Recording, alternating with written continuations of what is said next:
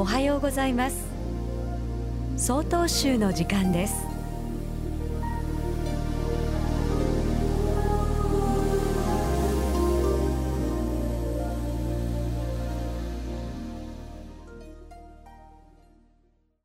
おはようございます。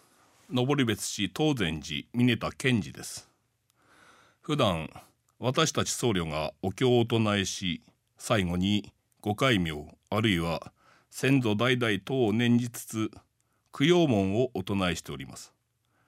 これをエコーと申しますがお経の功徳を亡きご奨励様に巡らして向けるという意味であります。当時のお檀家さんに信心厚くご先祖を大切に祀られているおばあちゃんがおります。先日ひいおばあさんにあたる方の一百回忌法要を務めさせていただきました。無論おばあちゃんにしてもそのうちに嫁いだ時にはすでにその方は亡くなっており家でしか顔も知らない仏さんであります。毎月おばあちゃんのうちにご栄光に伺うと仏壇にはたくさんのお花と供物が備えられております。聞けば命日には必ず子供たちや親戚近所の方々がお参りに来てくれるそうでお茶を飲みながら仏さんからのご商売を賜り供物をみんなで分け合っていただいているそうです。備えた供物を頂戴する。これは仏さんから私たちへの供養エコーであります。備えられた供物を巡らしお参りくださった人たちに向けて食べていただく。ご栄光が終わりお茶をいただきながらおばあちゃんは決まってこの言葉を口にします北条さん私がこの年まで元気でいられるのもたくさんのご先祖さんに守られているからだ。ありがたいよ。ご先祖さん粗末にしたら罰当たる。どうでしょうか。私たちはさもすれば自分の命は自分だけのものと勘違いしがちです。